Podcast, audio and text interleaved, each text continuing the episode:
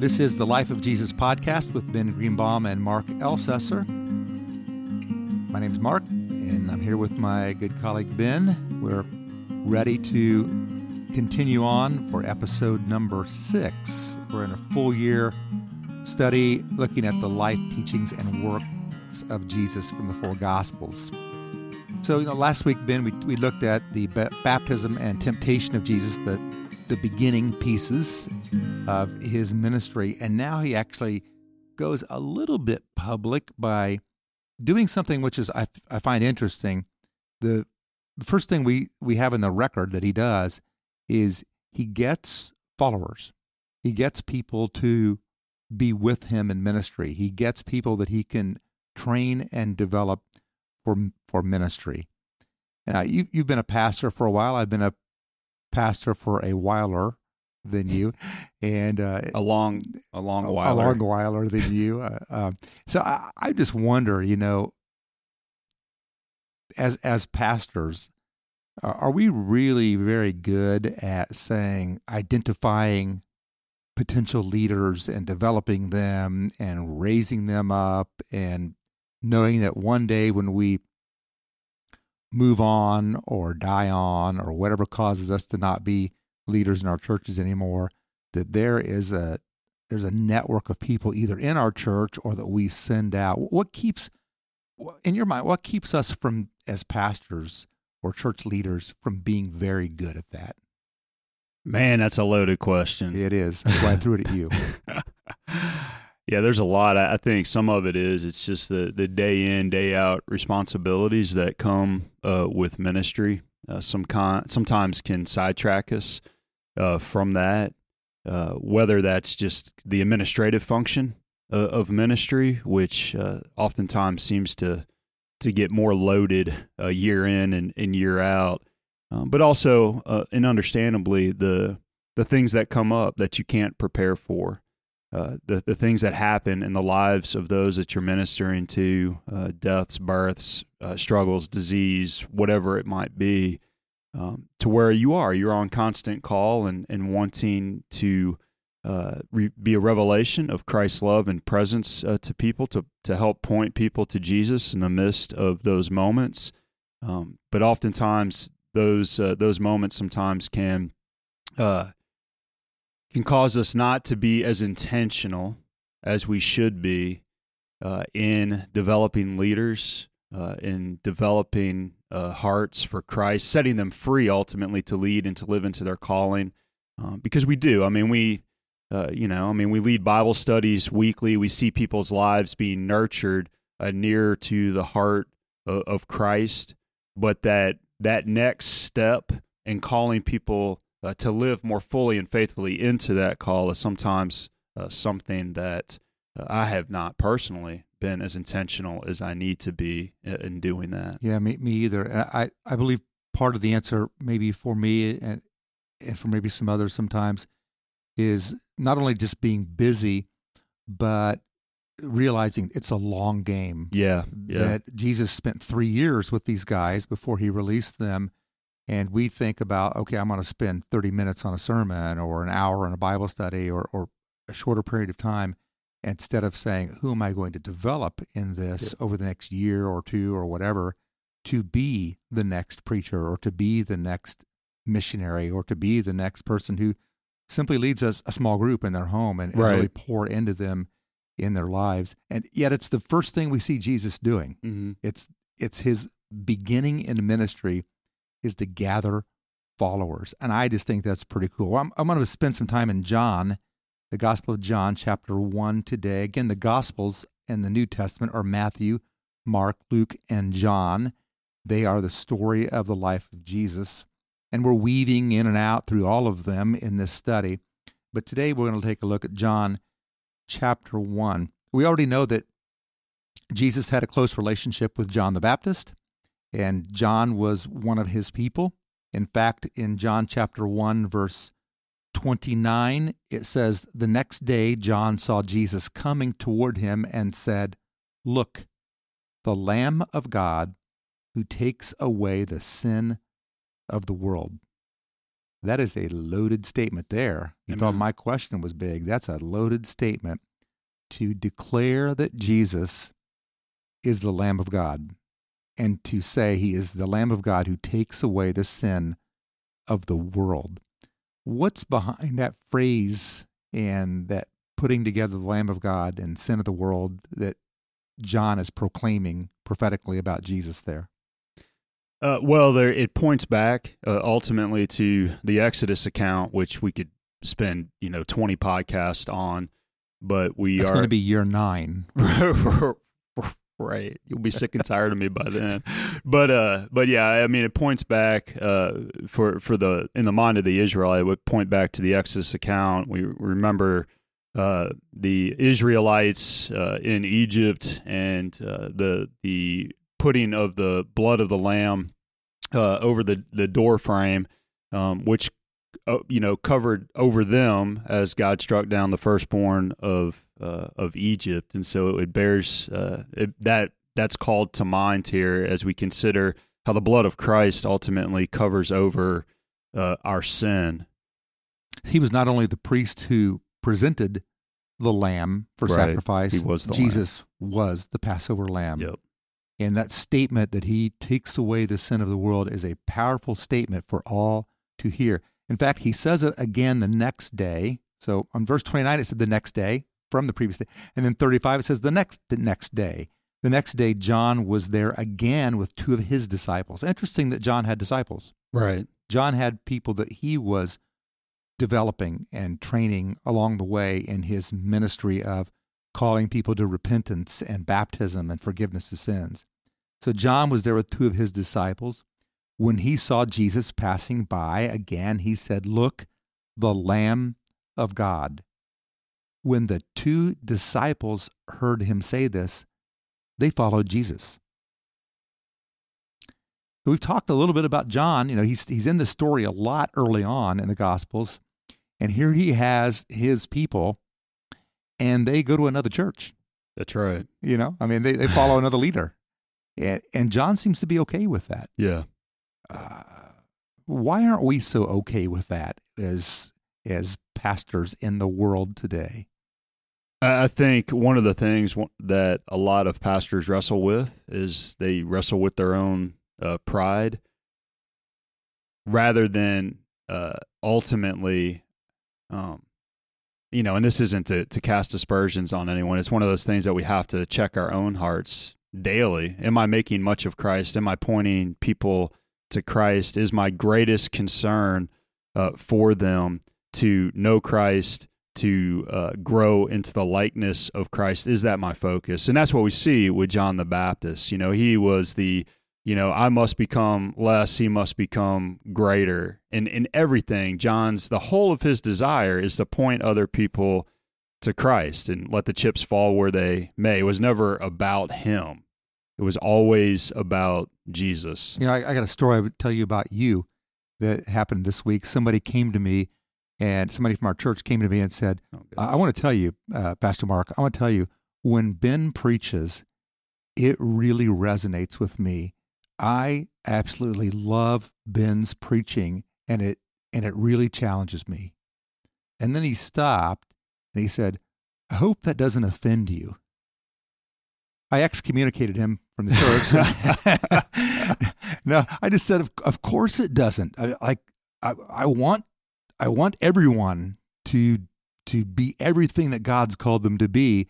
But there is a part of us, I would say, that when we're when we're really honest, like, I, I want to be liked more than everybody else. Sure. I want to be adored by people.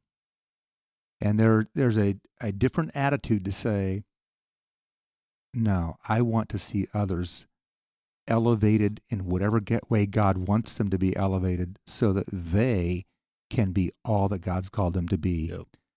And for us to have that same attitude, not simply that toward Jesus, you know, I must become less, but to have that attitude toward one another Mhm.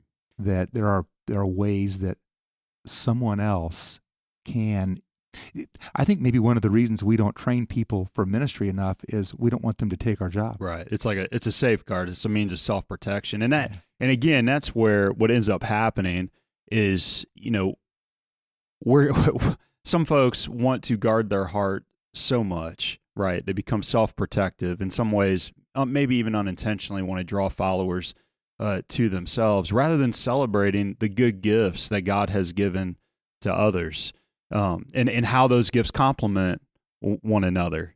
You know, it's one of the things that I cherish most about you is is your absolute uh, humility in celebrating, uh, whether it's the God's gifts in me, uh, myself celebrating God's gifts in you, recognizing that that you have immeasurable strengths, like in your preaching that that I don't have. I don't have those specific gifts, but the, how God's going to use those gifts in the lives and hearts of others in, in ways that I can't because I don't nec- I don't necessarily possess those gifts. I had a a young guy right out of uh, he who graduated from Taylor. You know, he's 22 years old at the former church that I worked at that we hired as our youth director.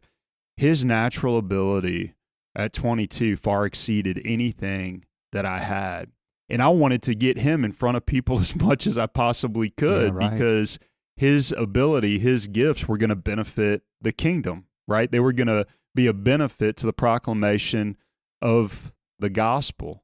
And so, wanting to celebrate that gift, giving him every opportunity to utilize that gift, uh, not for the sake of building his brand, but for the sake of glorifying God and to celebrate that. You know, we're supposed to rejoice with those who rejoice. And so often, rather than being joyful in the gifts of others, we have a tendency to envy them. Yeah, because we're going to see in this story. By the way, welcome to the Mutual Admiration Podcast between Mark and Ben here. And we're going to see in in the in the stories that's throughout the year that Jesus not only develops these followers yeah. and trains them, but they do things he did not do. That's right. Like Jesus didn't take the gospel to Africa and to other parts of Asia, right, and to Southern Europe, and all these places where the disciples went, right. Eh, so to to be able to elevate someone to to do things that either you can't do, which was not true of Jesus, but won't do, is is an ultimate act of humility. So Jesus trains these people, and, the, and it says in we're in John chapter one still, verse forty, and it says Andrew, Simon Peter's brother. Andrew just couldn't stand on his own.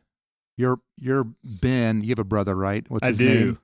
Uh, Andy, not Andrew, but Andy. For now, yeah. from now on, I'm going to call you Ben, Andy's brother. Yeah, that's fine. So it's Andrew, Simon Peter's brother was one of those two guys who heard what John had said about Jesus being the Lamb of God and who had followed him. So Andrew, the, one of the, the disciples of John, who became the disciple of Jesus, stayed with him. Then it said, I love this in verse 41. The first thing Andrew did, the first thing he did was mm-hmm. to find his brother Simon and say, We have found the Messiah. We found him. And he, and he brought him to Jesus. That's pretty awesome to do that. You know, there's nothing like somebody who's a new believer, right? Right. They want to tell everybody. Right. They want to tell everybody. I, I love that zeal that people have when they first come to Christ. And I don't know if we get inoculated over time or if we get, you know, the the vaccine for it or the booster for it or something that uh, after a while it's like, nope, this is my church and whoever attends here is already is already good. But at least we see in Andrew's life, the very first thing. Yeah. Number one out of the gate is my brother's got to know. Yeah. He's got to know. And so he brings his, his brother, Simon, who's renamed Peter, along and he becomes a follower. And then there's there's some more stories there in John chapter 1. Philip says in verse 43 the next day they dis- Jesus decided to leave for Galilee finding Philip, he said to him, Follow me. And Philip, just like Andrew and Peter, was from the town of Bethsaida, which is up in the, in the northern part near the Sea of Galilee. Philip found Nathanael. Most people believe that was the same person as Bartholomew. He found Nathanael and said, We've found the one Moses wrote about. So he's going off and finding people.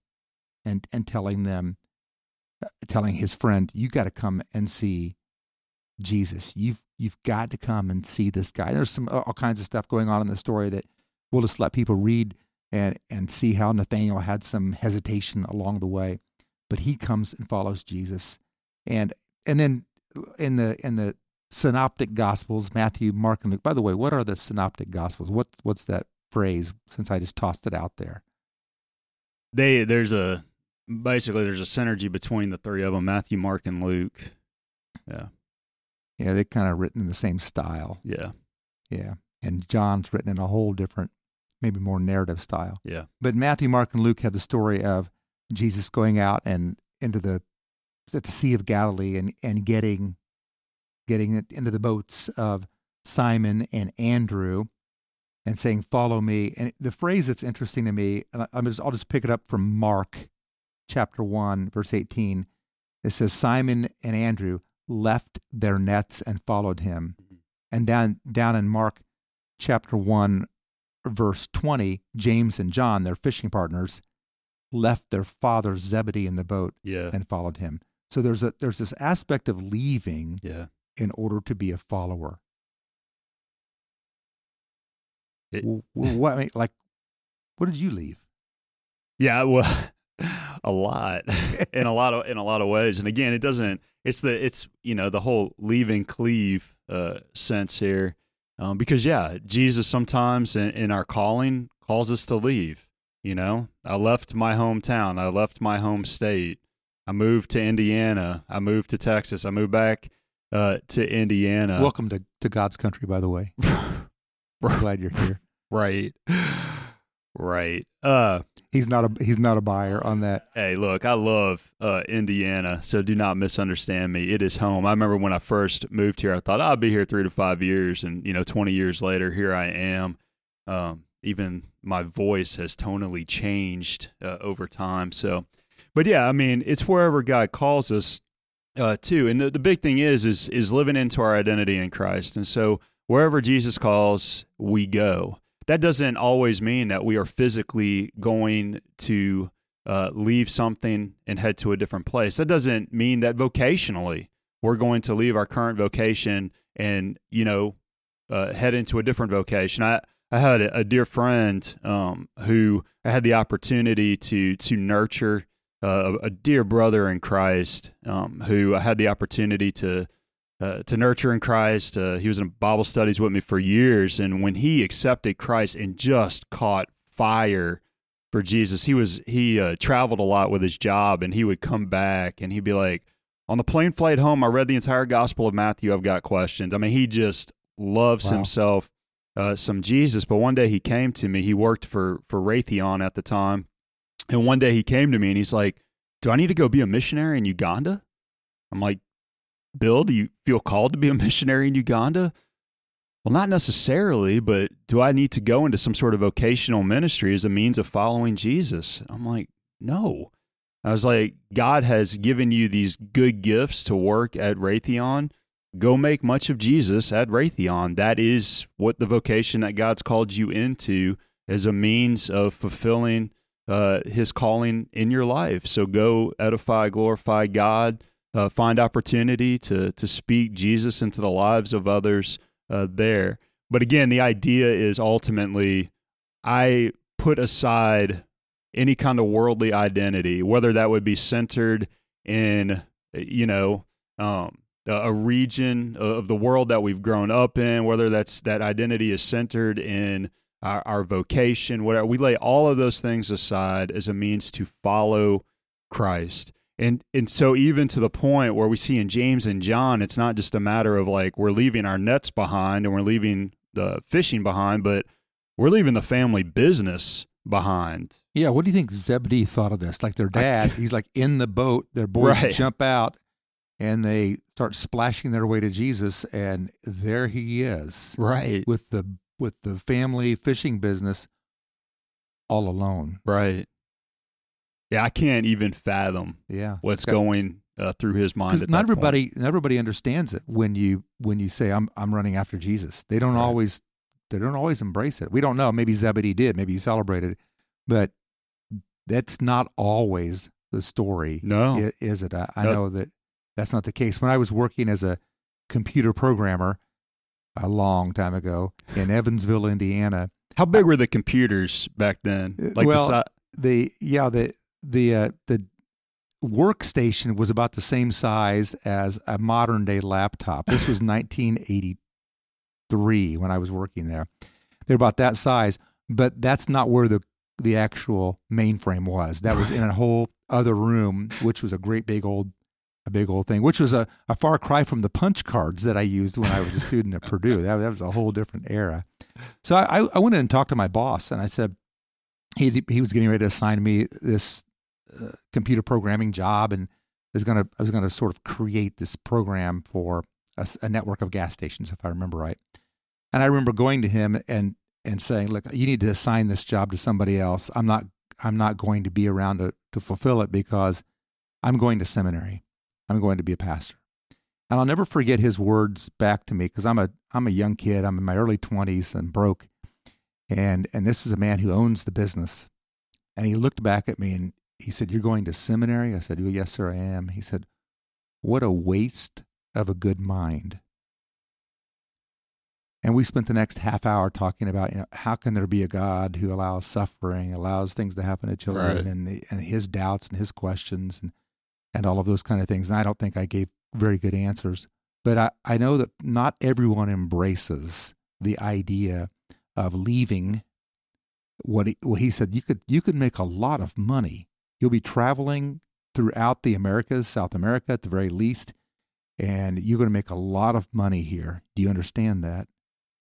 And I said, Yeah, I do. But God's called me to be a pastor, and he just couldn't wrap his mind around it. Right. So this idea of leaving and following is not always seen by everybody. In, the, in fact, I, I want to just jump into the one other story before we wrap it up today, and it's, it's in Luke chapter four.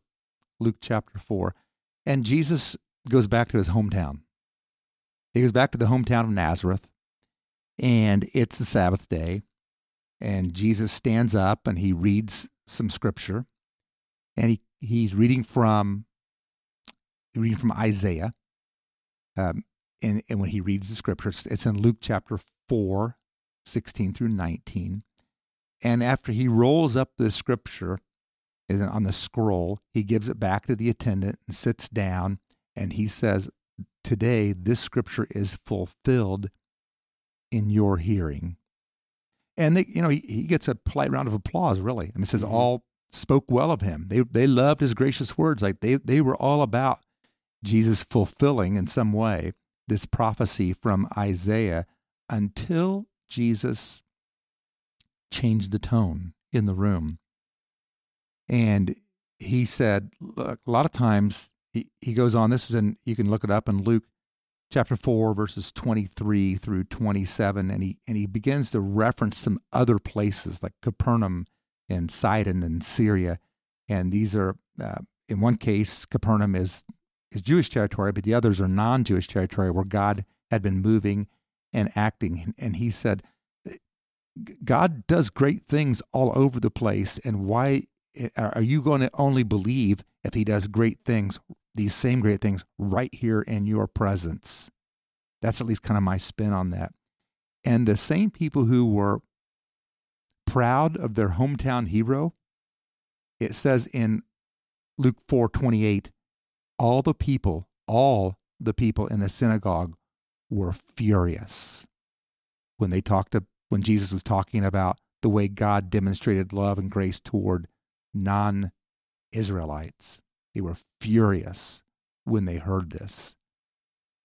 They got up, drove him out of town, took him to the brow of the hill on which the town was built. These are like neighbors and friends Right. he grew up with. It's a small Right. town in order to throw him off the cliff. I, I don't, I just find it, it, it's super interesting to me that Jesus' first followers are fishermen and kind of nobodies from a community that's not his own, but his first opponents are his the kids he grew up with, the aunts and uncles he grew up near, or the, or the neighbors, the people that knew him. Why do you think? I don't know. Part of it, I think he's got a pretty strong word for them there. The other part of it is it's it's the uh, again they've kind of in their own minds they've they've locked him into a particular identity to where they're like, oh wow, man, he he's he's got more wisdom than we would have uh, anticipated. Yeah, right. But at the end of the day, dude, you're just Joseph's son. You know, who are you to say these words to us? Yeah, but that's not worth killing him over. Right. So I yeah, that's true. Um I think but with that uh again the the strong word of rebuke that they uh ultimately um just cannot come to terms with which throws them into an absolute uh rage. The the main takeaway I have from that is the reason that Ben is in Indiana it says there in verse 24 no prophet is accepted in his hometown so hey I, will tell you one, one time one, one time uh, after I had gone into ministry and again you know some there have been periods of time where we've thought about going back to louisiana you know i've got i mean obviously my wife is from indiana but i have uh i'm like you know i romanticize the past but going back it would be a different road to hold than the road I was on when I left. You still have a passport? Uh, Louisiana. Yeah. yeah. I still have a, a I've got dual citizenship. Um, but I remember I, I, I went to a, a, a coffee house probably about 15 years ago, and somebody that I had known years ago uh, walked in and she's like, you know, Ben, what are you doing these days? And I'm like, I'm a I'm a pastor at a church, and she started laughing. Because she thought I was kidding with her, like wait, what? You know, and so, you know, you, you get that kind of baggage or you, you know, you've already, uh, people have a perception of you and I, identity that they've fixed, uh, to you. And, and so, yeah, w- Jesus has a strong word for them. Um, he's already, you know, claimed here. He quotes this passage from Isaiah 61 and says, "Yeah, I'm the fulfillment of this passage." And these and these folks, these these people who he, you know, who have known him his whole mm-hmm. life, mm-hmm. are like, dude, you're Joseph's son. And they like fly into a rage. Yeah, from the get go, uh, Jesus is under pressure. And it, right. and it begins right. with his, his hometown neighbors and friends and, and maybe even relatives. And it extends throughout his entire ministry. Yeah. Of course, ending with his his crucifixion and even even the scandal, you know, about the cover up about his resurrection and all kinds yeah, of things. Yeah. So the all the way through, he, there's we can't miss the idea that Jesus is under this immense pressure. Yeah. Well, let's wrap it up for today. You know, folks, if you want to jump in deeper, go to our church's website, fishersumc.org, or you can find the church app and click on the Life of Jesus link. You can get more info on daily gospel readings, devotions, poems, weekly sermons, group studies, and more episodes of this now somewhat. Has your mother listened to any of these yet, boy? She better have. She better. she better have. I'll be highly disappointed. Yeah, because we need to get our listenership up to two. So let her know. right, that right, we, we right. do that. Right. All right. Well, folks, have a great week. Happy New Year. Happy New Year. We'll see you next week.